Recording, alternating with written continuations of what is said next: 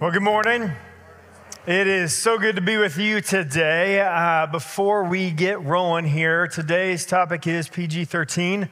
We are going to be talking about sex. And so, if you brought an elementary age kiddo in and weren't uh, aware that that's what we're talking about today, uh, right over there is Rachel Brolsma, our uh, kids director, and she will gladly take your kiddos back to age appropriate programming for them with our awesome volunteers. So, don't feel bad if you need to get up and take a kid over there. That's why they're in here. We just want to make sure we're safe here, all right?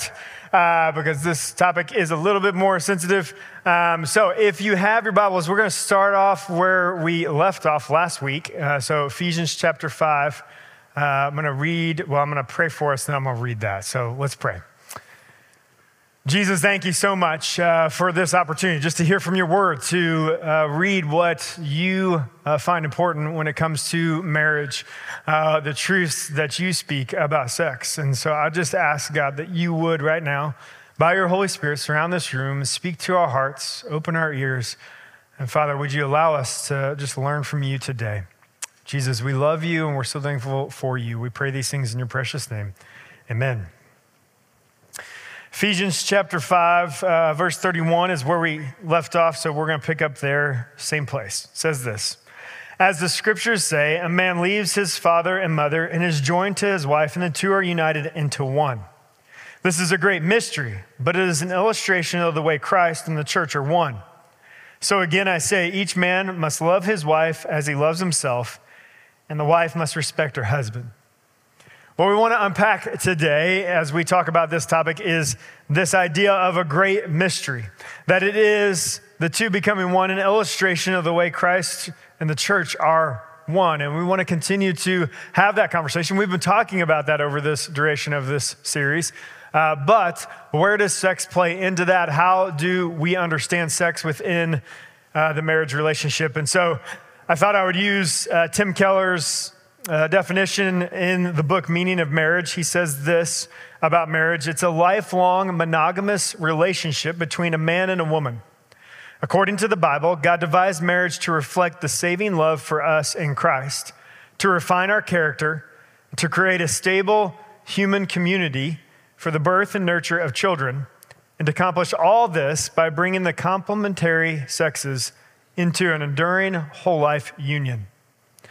So, of course, God would use marriage as the one thing that would uh, reflect his relationship to the church through Christ Jesus. Uh, it's no surprise then that the one place that Satan would attack the most is marriage.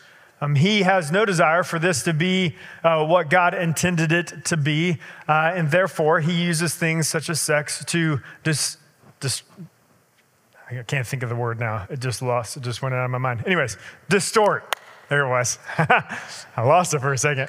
Uh, thank you. To distort what God wanted in the beginning. Uh, which brings me to the point for today, and that's this marriage is the only relationship that includes sex. It's the only relationship. The Bible tells us that. Uh, we know that uh, from what we read in the Word. And so uh, today, in the room this size, we have people on both sides of this spectrum. Uh, some of you grew up in the church in the 80s and 90s where you heard little to nothing about sex. Um, or you heard that sex is filthy, dirty, and disgusting, so save it for the one you love. Right? and that's what you heard, right? Like, it's all those things until you get married. In fact, Amanda and I know a couple uh, that we're good friends with that the husband struggled with this and has continued to struggle with this within their marriage. Uh, he was told it's dirty, disgusting, and filthy, and you don't want to have anything to do with it. And then one day he says two words, I do, at a wedding ceremony, and now it's not all those things. And in fact, um, he's been in, they've been in years of counseling, trying to work through what the church taught him. That's not what God designed. The other side of that is, is what our culture is telling our young people today. That sex is just about consumerism. Uh, it's about me and my happiness and my fulfillment and my joy. And you know what? If that person doesn't make me happy and fulfill me in sex, then I'm just going to move on to the next person. That's not at all what God designed. And so, wherever you find yourself on that spectrum, I, we need to understand this in a healthy way because this is something that's very near and dear and important to God. It's something that it means a lot to Him, it matters to Him. And the problem with, especially today's view of sex, our culture's view of sex, is that it's lack of any true relationship. I mean, the truth is, is that yes, sex is a physical act, but there's also the emotional and the spiritual side that God intended it to, to have. And our culture would say, well, those two things are existent in these relationships. And so, what is the truth? The truth is that God created sex to be the fullest experience of our emotions, our spirits, and our physical beings. It's the deepest human experience with another person that we could experience. So, how do we know this? Well, turn with me back to Genesis chapter 1. We're going to read this once again and think about it in a different way this time. Genesis chapter 1, verse 27, God tells us so God created the human beings in his own image. In the image of a God, he created them, male and female, he created them. Then God blessed them and said, Be fruitful and multiply, fill the earth and govern it. Reign over the fish of the sea, the birds of the sky, and all the animals that scurry along the ground. Verse 31. Then God looked over all he had made and saw that it was very good. Chapter 2, verse 24. This explains why a man leaves his father and mother and is joined to his wife, and the two are united into one. You see, as God's creating man, he creates the idea of sex within marriage right there so that what for what reason? So they could multiply and so that could become their own family. Leaves his father and his mother and is joined to his wife.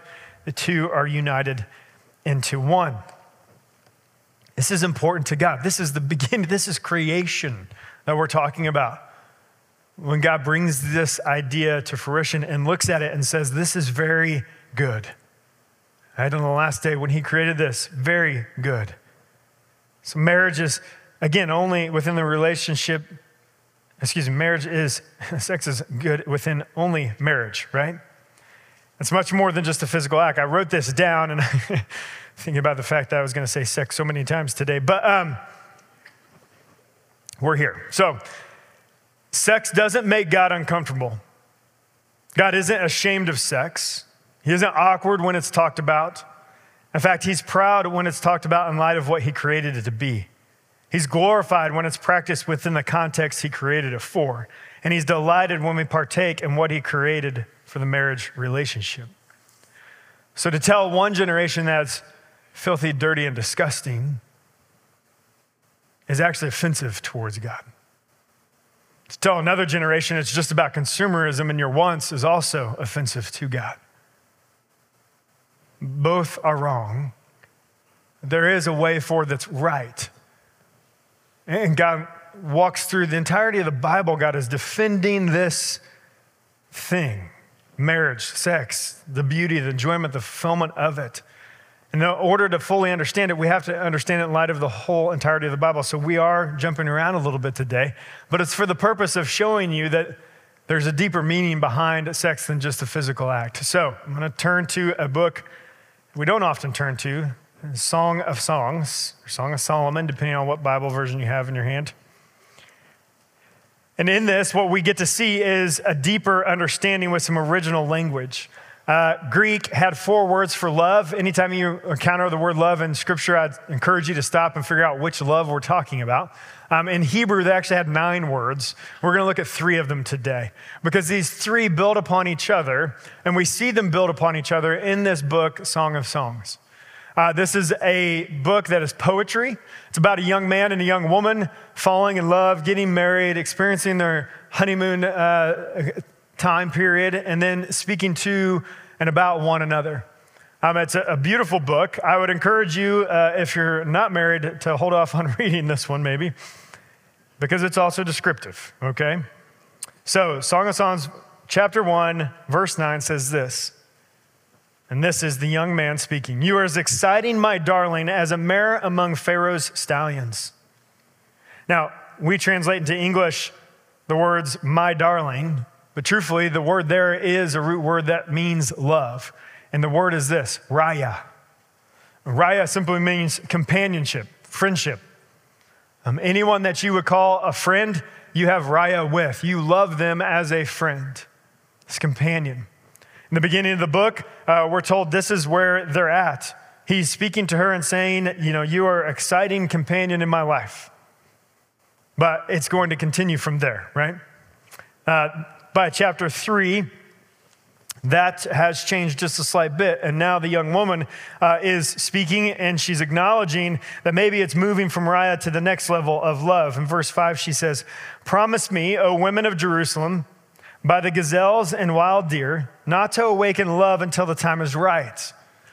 Now, I'm pretty sure none of us in this room have promised anybody based off of gazelles and wild deer, but it says there not to awaken love. And at this point, we're not using the word raya any longer. In the Hebrew, we're using the word ahava.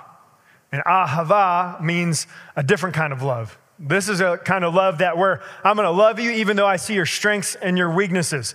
Like I would even say like I'm going to love you once I see the crazy. All right? Again, you know what this is like. I mean, I mean, man I hit this part of our relationship where I'm like, okay, I'm just going to let the cat out of the bag, you know, like this is how crazy I am. What you, you gonna like it or not? I did that the first time we hung out, maybe a little early, maybe a little early. Okay. My roommate and I's favorite song came on the radio. We were driving back from Taco Bell. I took her out, classy. Okay. And we pulled over on the side of the road in the middle of Upland, Indiana, and my roommate and I got out of the car and danced to the song. She stuck around, okay? Ahava, all right? Like, she saw the crazy and said, I'm in, all right? So that's, what took, that's what's taking place in, in chapter three. So by the time we get to chapter seven, They've now experienced their wedding and they've, their two have become one. And in verse 10 of chapter 7, it says this the young woman says, I am my lover's, and he claims me as his own. And that word for love that she uses for lovers is now the word dode. And dode means an intertangling of two souls or spirits. Dode is the word that would be used uh, to explain the two becoming one that we find in Genesis that's quoted in Ephesians 5. Like that idea of two people becoming one tells us, that Dode tells us that this is through the act of sex. But it's not just about the act of sex. I'm going to go back to chapter, excuse me, verse 1 of chapter 7. I'm going to read a few verses here, and I want you to answer this question Is what you're reading purely about a physical act, or is it much more? Verse 1, this is the young man speaking, and he says, How beautiful are your sandaled feet, O queenly maiden! Your rounded thighs are like jewels, the work of skilled craftsmen. Your navel is perfectly formed like a goblet filled with mixed wine. Between your thighs lies a mound of wheat bordered with lilies. Your breasts are like two fawns, twin fawns of a gazelle. Your neck is as beautiful as an ivory tower. Your eyes are like sparkling pools in Heshbon by the gate of Beth Rabbim. Your nose is as fine as the ta- tower of Lebanon overlooking Damascus. Your head is majestic as Mount Carmel, and the sheen of your hair radiates royalty. The king is held captive by its tresses. And this is the only place in Scripture where we have a woman who's described from her feet to her head. And I'm just going to say it, gentlemen, this was written a long time ago. Don't use these as pickup lines, okay? just don't. Your thighs as are round as jewels did not work out last night for me. It's not going to work for you today, okay? Just don't do it. Don't do it. But is he describing a physical act of sex and sex alone. No. No. He is absolutely enamored with his bride. I mean, what wife in here doesn't want their husband just to be enamored with them? I mean, completely captivated to the point where he says that king, a king would stop and pause. He's talking about her, her dignity, her, her character, so much more than just the physical act of sex when he describes her. And that's purposeful. Because in the Hebrew, again, that you would never see the word dode without knowing and already having understood that Raya and Ahava existed in that relationship. Because I, I do truly believe that three of these create intimacy, what we know as intimacy. And so it's much more than just sex, it's about pursuing the one who God provided for you as the one who's just right. That's about more than just the physical act, although the physical act, all of this culminates in that physical act of sex. We know, now we understand all of that. Let's turn to 1 Corinthians chapter 6. Because in 1 Corinthians chapter 6, we read some instruction that's given by Paul, but if we don't understand the basis of sex within marriage, then we really can't understand what Paul's referring to and why he's actually addressing these things with the Christians in Corinth. He says this in chapter 6. Um, I am in the wrong passage. Hold on. Yes, chapter 6, uh, verse 15 He says, Don't you realize that your bodies are actually parts of Christ? Should a man take his body, which is a part of Christ, and join it to a prostitute? Never. And don't you realize that if a man joins himself to a prostitute, he becomes one body with her? For the scripture says, Two are united into one. But the person who is joined to the Lord is one with the Spirit. You see, the Corinthian Christians had two different issues that were taking place. The first was this that they were thinking that it was okay to, to, to, fulfill their physical desires with a prostitute, to have sex with a prostitute. The problem is, is that you are uh, taking dode and you're entering into that in a relationship that you don't have a lifelong commitment to. And that is not okay because it's not reflective of what God designed for marriage. Again, we talk about marriage being a reflection of God's love for us. God's love for us is lifelong.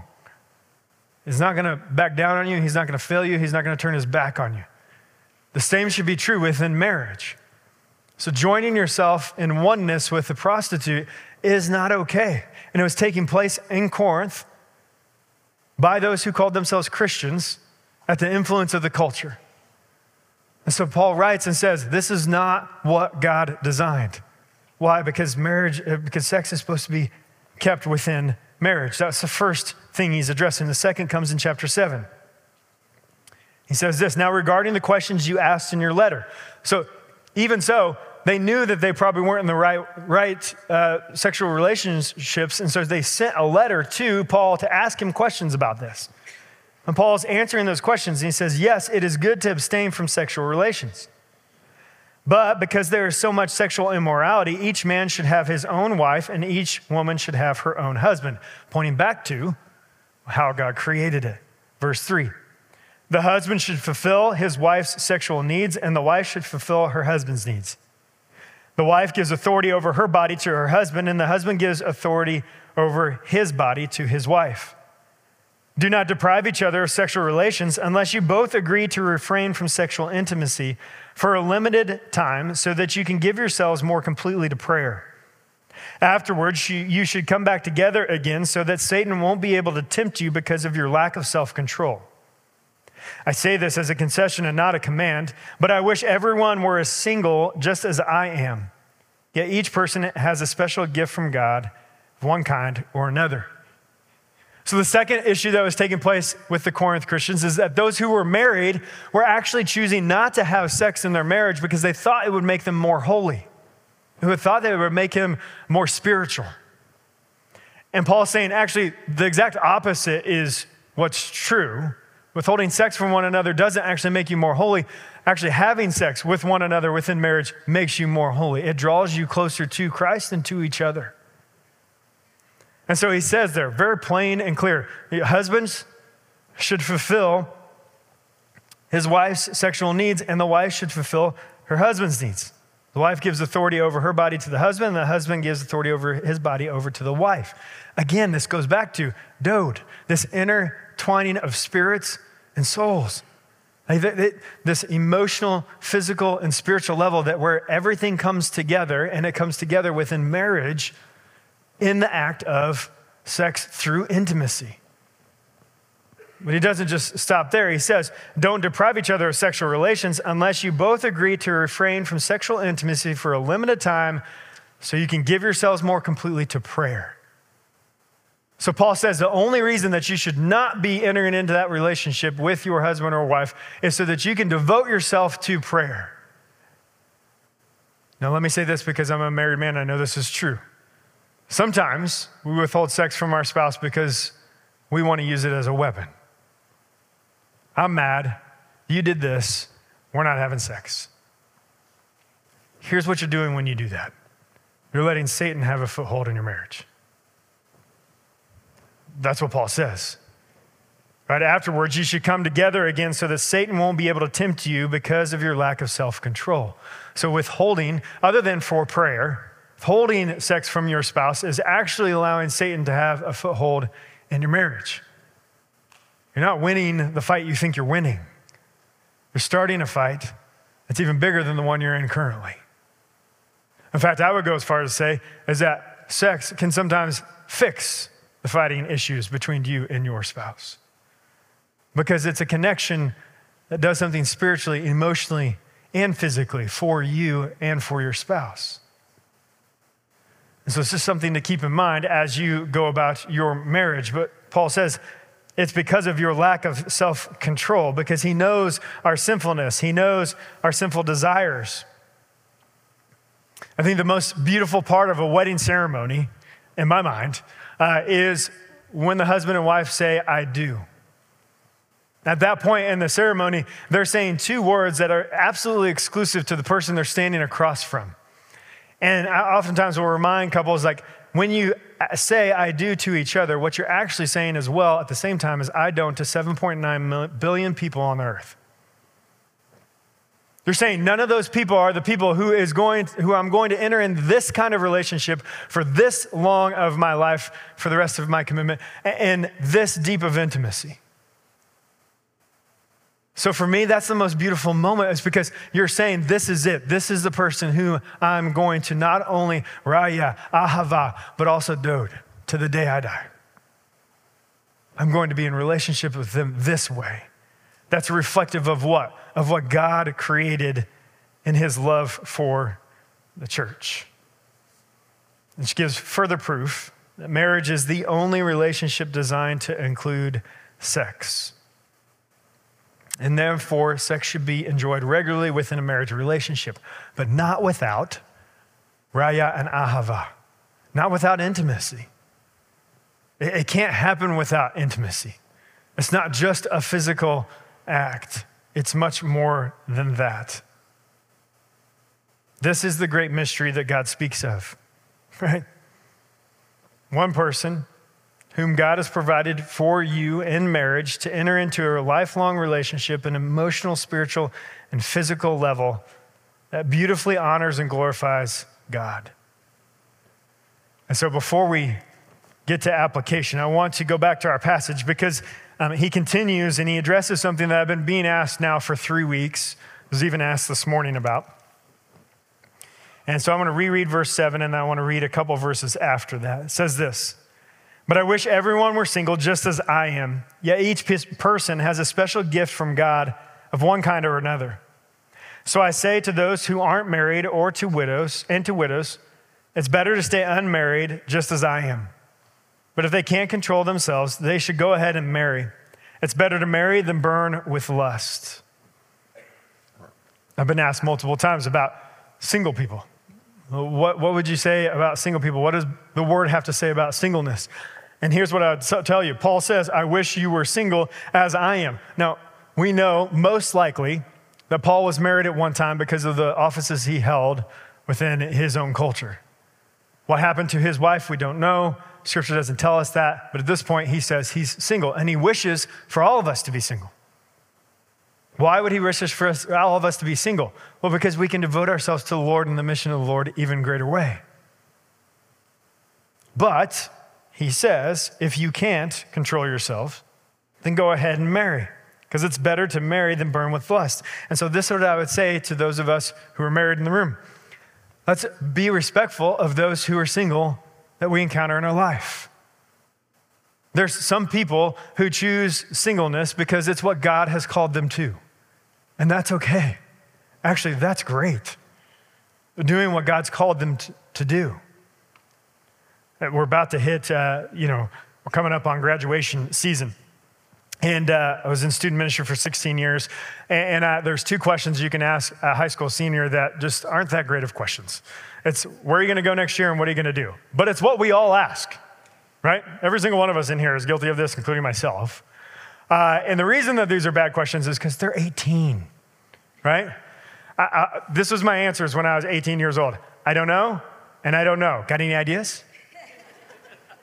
And people would look at me like, I like, what? I'm like, listen, I got, I got myself out of bed this morning. That was success. I'm 18, right? Like, I don't know what I want to do. Like, I have no clue. But what it does is it puts so much pressure and anxiety on our students to know exactly what the rest of their life is going to look like. Can we do that exact same thing with single people? Hey, you dating anybody? Hey, not found the one you're going to love forever yet? Hey, you want me to get you on a dating app? What are we doing? We're, we're forcing them into something that maybe God called them to. We're putting unnecessary anxiety and maybe even frustration in their life when we do that. And so, if you have someone who's single in your life, I would encourage you to maybe think about the way you interact with them a little bit differently. Because maybe that's what God's called them to. Maybe they're fulfilling the exact thing God's asked them to fulfill. And maybe it isn't the thing that they actually want to do, but they feel called to do. I just have you consider that as we read this passage today, because Paul says, I wish everyone were single, just as I am. So, how do we apply this as husbands and wives? This is what I'd say Husbands and wives, make intimacy a priority in your relationship. Intimacy includes all three of these words raya, companionship, ahava, loving despite the ups and downs, the goods and bads, weaknesses and strengths, and dode, the sexual relationship. Intimacy is something that starts like the second you wake up. How do you greet one another when you wake up in the morning? How do you leave each other before you take off uh, for your separate days? And what are you thinking about? And how are you, uh, are you texting and checking in on your spouse throughout the day? Like intimacy is built as you go throughout the day. When you get home or when the spouse gets home, how do you greet them? Are you like, you know, I walk through the door, hey, welcome home. Kid's upstairs, he's yours. You know, like, like I've walked in the house like that before. Like, okay, great, thanks. I'll go, I'll go deal with that child, right? Like, intimacy is about how you touch one another when you're making dinner, the way you look at each other in the evening, what you talk about before you go to bed. It's so much more than just the physical act of sex. And so make intimacy a priority. And remember this time tested truth that's not from the Bible. Men are like microwaves, women are like ovens, okay? Men heat up fast and quick, women do not. It takes time, preheating. Just throw that out there to help you out, okay? Again, not from scripture, just time tested, all right? Young people, that's you guys up here in the front, right? I want you to understand this because this is the way God created it. God created relationships to have three parts. I've talked about them multiple times it's the physical, the emotional, and the spiritual. And if one of those rises, the other two are going to rise with it. You're not, trust me, you're not going to be the first people to ever be able to break this code. All right? This is the way God designed it. And so I've, for 16 years in student ministry, told students who are dating uh, a boy or a girl not to study the Word of God together exclusively and not to pray together exclusively. Because if you raise that spiritual bar, guess what comes right behind it? The physical and emotional. And as that rises, it's intended by God to end in sex outside of marriage, that's not allowed. So don't start something you can't stop, is what I'd say. Don't start something you can't stop. Don't think you're strong enough to start something that you can't stop. Because marriage is the only relationship designed for sex. And so I'd encourage you to think about that in your dating relationship. And uh, please know that Again, there's a lot that goes into that, not just the physical act of sex. I want to say this to those who maybe have messed up in the room. Maybe this is not going well, or you haven't handled this quite the right way. And now, after talking about it today, you realize, well, I don't know if I'm even qualified to be in the room. No one, no one has outsinned God's grace. They just haven't. Ephesians 2 tells us, but God is so rich in mercy and he loved us so much that even though while we were dead because of our sins, even though we were dead because of our sins, he gave us life when he raised Christ from the dead. It is only by God's grace that you've been saved. God saved you by his grace when you believed, and you can't take credit for this. It's a gift from God. Does that mean go sin some more so that the grace, we, scripture talks about that? No. The truth is, is that there's grace there for those who are ask for forgiveness, seek repentance, and try to live in the grace of God. And so know that today as we wrap up. That you can, through asking forgiveness, repenting, you can live through the grace of God and be restored and redeemed. The last thing, I'll end where uh, I'll end where um, Philip kind of led earlier, because uh, I looked at the schedule for what we were going to be doing in, in Center, and God just led Philip and I to the exact same place in Scripture. And so I told him just read Romans 12 because I'm going to read it again at the end because obviously God wants this to be told to you today. So whether you're single, whether you're married, whether you're divorced, whether you're widowed, this is true for all of us. Romans 12, 1 and 2. So, dear brothers and sisters, I plead with you to give your bodies to God because of all he's done for you. Let them be a living and holy sacrifice, the kind that he will find acceptable. This is truly the way to worship him. Don't copy the behavior and the customs of this world, but let God transform you into a new person by changing the way you think. Then you will learn to know God's will for you, which is good, pleasing, and perfect. Amen. Let me pray for us. God, thank you for being the author, the designer, and creator of all that we experience. Thank you for creating and designing sex. Thank you for creating and designing marriage, intimacy. But as we look at these three words, uh, would you help us to understand the different levels and be able to sense them in relationships? Father, would you protect those in the room who are single from overstepping the bounds which you created? Father, would you be with those married couples in the room uh, to experience the type of intimacy you desired to reflect your love?